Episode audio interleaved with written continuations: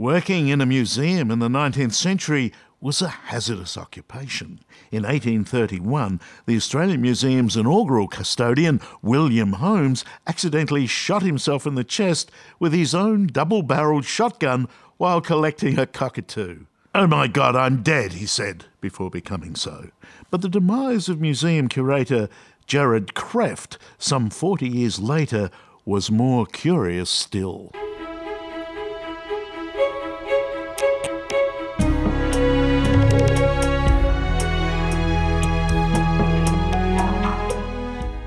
I'm Charles Woolley. And I'm Kim McKay, Director and CEO of the Australian Museum. We're the nation's first museum and we house the treasures of our nation and the region. We're going to discover some of those today in the newly restored Westpac Long Gallery. So join us in exploring the iconic, astounding, and curious objects that have helped shape Australia and the world as we uncover the hidden stories of 200 treasures of the Australian Museum. Amidst a joyous squawking of little children, it's raining outside and everyone's come in. The patter of tiny feet in the museum. We have come, Kim, to a quiet corner and I'm confronted by a beautiful looking, I would think it's a mahogany wooden chair plushly upholstered in burgundy leather. It's a lovely thing, and it's Krefft's chair. Tell me about Krefft. Well, Jared Krefft was the curator director of the museum in the mid 1800s. He actually served in that role for about a 10 year period, 1864 to 1874. But Jared Krefft came to Australia because of the gold rush. So he originally uh, set out from his native Germany via the United States looking for gold there, heard about the discoveries in Victoria, came here, but he was a, a very good amateur zoologist. But he was a scientist. He yes. was a scientist, that's right. So he got a job at the so Melbourne he's interested Museum. in everything, obviously geology as a gold miner, but zoology too. Complete interest, and he brought that formal study of science to Australia into museums. So he worked at the Melbourne Museum, and then a year later saw the light and moved north and got a job here at the Australian Museum as assistant curator. And as often happened in those days, the curator soon died after, and uh, Krefft was appointed and took over. Why do I tend to think of him as the father of the museum? Well, we like Because he wasn't the here. first. He wasn't the first, but he really introduced the formal study of science to the Australian Museum. He was the one who said, Stop, we've got to stop sending all of our treasures back to Europe and the UK. We've got to keep them here for study locally. And so Krefft changed the way in which this museum then operated. And the study of science was formalised. And of course, this got Krefft in all sorts of problems. So he was the seventh curator director of the museum. I'm the 17th, but I see him as a bit of a guardian angel. He was a Darwinian, wasn't he? He was. And in, in that time, in the establishment of New South Wales, as the whole of the Western world, Darwinism threatened to overturn the proper order of things, didn't it? It was revolutionary and dangerous. Revolutionary, dangerous, and because ex- it suggested there was no God. Extremely disliked, in fact, disliked by this museum. So the 11 trustees of the museum back then, and there still are only 11, they were all creationists. And of course, here is the director, curator out there espousing Darwin's new theory of evolution, and they didn't like it. And Mr. they Krefft, don't be ridiculous. Everybody knows that the world was created just 3,000 years ago at 2 o'clock on a Saturday afternoon. Well, you can imagine. You, sir, are a disgrace. well, you can imagine, Charlie, that uh, the trustees sitting around the table, and here we are located just directly opposite St Mary's Cathedral as well in the city of Sydney. So, a very interesting juxtaposition between the two buildings. And here was Jared Krefft pursuing Darwinian theory, and it created all sorts of hell to play. Uh, did he ever meet Darwin? Darwin had been here. Darwin had been here, but they didn't meet at that time. But what they did do was they became friendly through correspondence. And we have those letters between them where Krefft would write to Darwin about his new discoveries. Because the interesting thing about Krefft, he wasn't a scientist who stayed in here in our labs, he was out in the field collecting. And he discovered and named at least 30 Australian species. Species like the saltwater crocodile, the cassowary, and in this cabinet here, if you look up, you can ex- see, see that extraordinary lungfish, which is, of course, that link between fossils. And interestingly enough, the lungfish was called the pink Burnett salmon, the Burnett being the river in Queensland from which it came.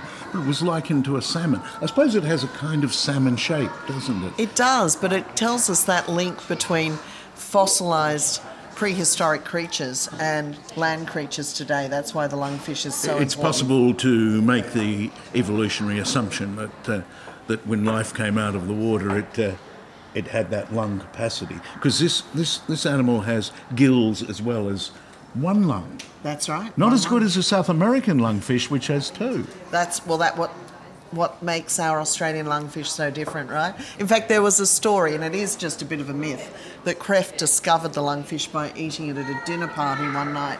And I like to tell that story, but we think we've got to debunk that I think now. no, I think that is quite likely because the, the, the fish being called the Burnett salmon, I assume it has pink flesh.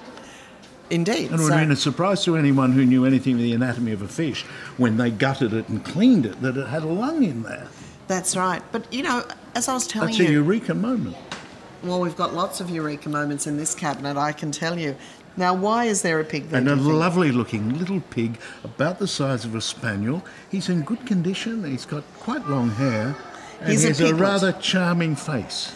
he does. And little sitting up ears.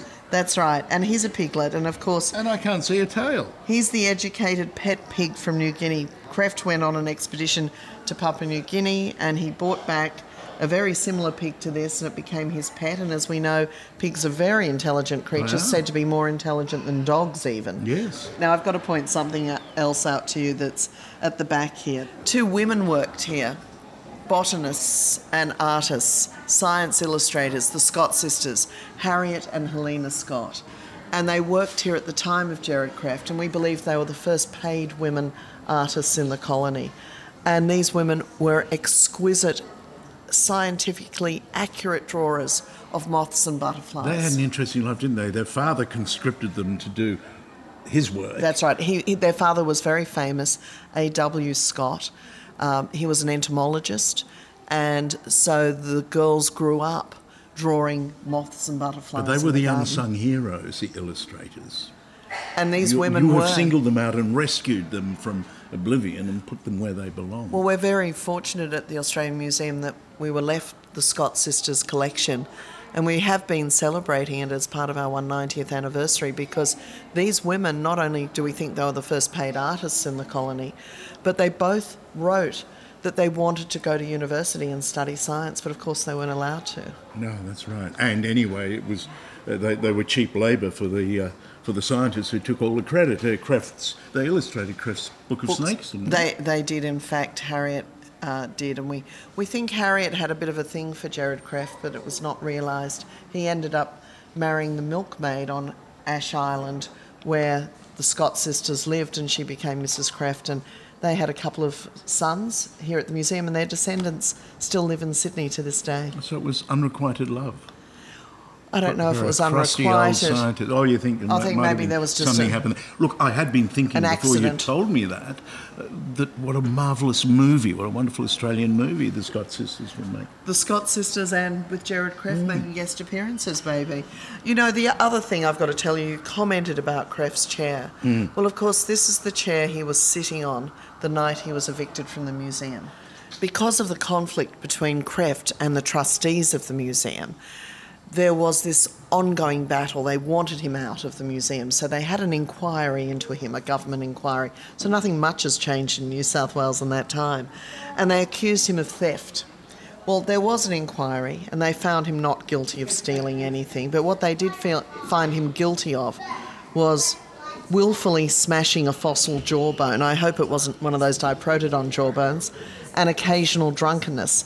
And I can tell you, after a few years I've been here at the museum, I get the occasional drunkenness. But anyway, poor old Krefft didn't win. The trustees hired two prize fighters from a local bazaar, and you know where we're situated here is across the road from Hyde Park in Sydney, and there was a racetrack there. And in those days, wherever there was a racetrack, there were lots of nefarious characters, and there was a boxing ring. So two prize fighters were hired came over to the museum, broke down the door of the museum, and Krefft lived here on site. The curators, directors lived at the museum. He was sitting in that very chair, and they picked up the chair with him in it, carried him out, and put him on William Street, and he was never allowed back in the museum. Is that the way they'll get you out of the place? Well, believe it or not, Charlie, it's sort of become a tradition now that when a director leaves, they are carried out on a chair. And I say it'll take That's a couple lovely. of hefty blokes to do that for me. Where will we find those prize fighters? From 18 million treasures in the Australian Museum, we've selected just 200 for you to consider. But even exploring this distillation is going to take us on a long and exciting adventure. I hope you will join Australian Museum Director Kim McKay and myself as we continue our extraordinary odyssey through the collections of the Australian Museum. And of course, you can see it for yourself in the Westpac Long Gallery at the Australian Museum in Sydney. I'm Charles Woolley. And I'm Kim McKay. We'll see you next time.